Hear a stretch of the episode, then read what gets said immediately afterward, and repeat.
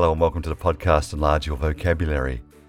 The 14th century lasted from the 1st of January 1301, represented by the Roman numerals MCCCI, to the 31st of December 1400, represented by the Roman numerals MCD. It's estimated that the century witnessed the death of more than 45 million lives from political and natural disasters both in Europe and the Mongol Empire. At the time, the estimated global population was about 380 million people.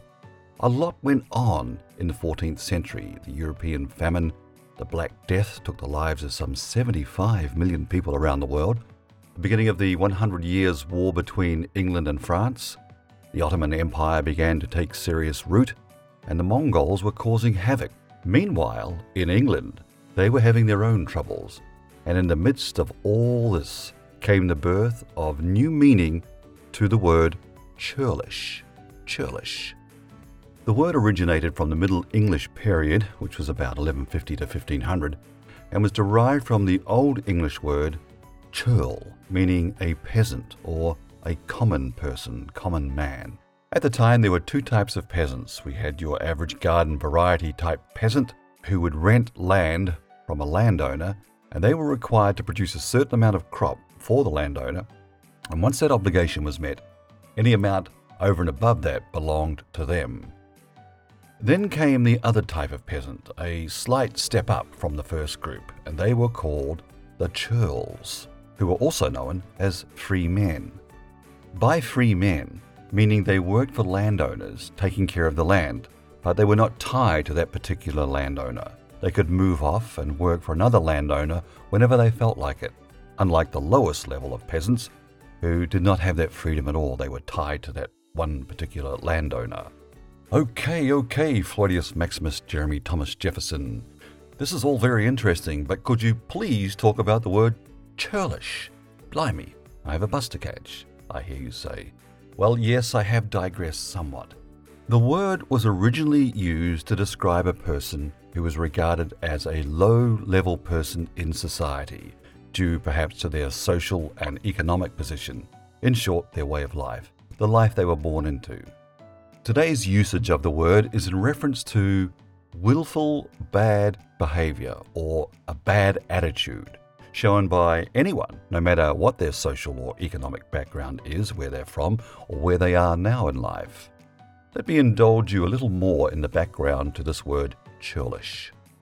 In 1381, the peasants, churls, and the non churl type had had enough of living under the rules and regulations of the nobles, the earls, the things, and the gentry that were all above them on the social ladder. So they went on a rebellious campaign expressing their anger, looting the houses of the rich, causing mayhem, protesting about their hardships, demanding social and economic reforms that would benefit the poor, and generally letting the landowners, the lawmakers, and the ruling class know that they had had enough. Unfortunately, their campaign failed. They were crushed. The leaders were disposed of, and life carried on as nothing had happened. But from all this came the birth of the word churlish as we know it today. Churlish has evolved to describe someone who is deliberately rude, surly, as in bad tempered and unfriendly. A churlish person is wilfully ill mannered, impolite, and discourteous. Several sentences. The churlish driver blasted his horn aggressively at the slow moving car in front of him. Well, today we would say that person has road rage, but in actual fact, that behavior is churlish behavior. Another sentence. The churlish customer yelled at the waiter for a minor mistake in his order. How about, despite the help he received from those around him, Jack refused to acknowledge their kindness, choosing to remain arrogant and rude, his churlish attitude on display for all to see. And allow me one last one.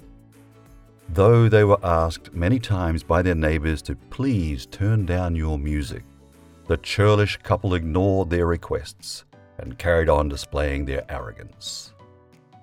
I think you're getting the idea of what it means to be churlish.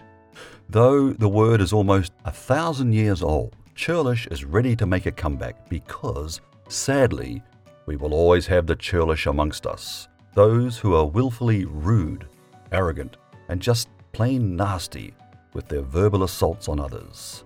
Such a shame. A churlish person has it all going on in the worst possible ways.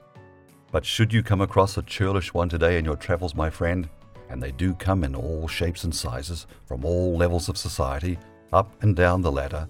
Try not to let their dark cloud rain on your day.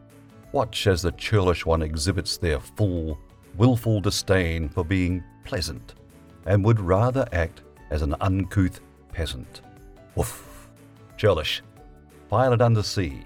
Hopefully, you won't run into a churlish display today. And until we talk again, do take good care of yourself. I'm Floydius Maximus, Jeremy Thomas Jefferson.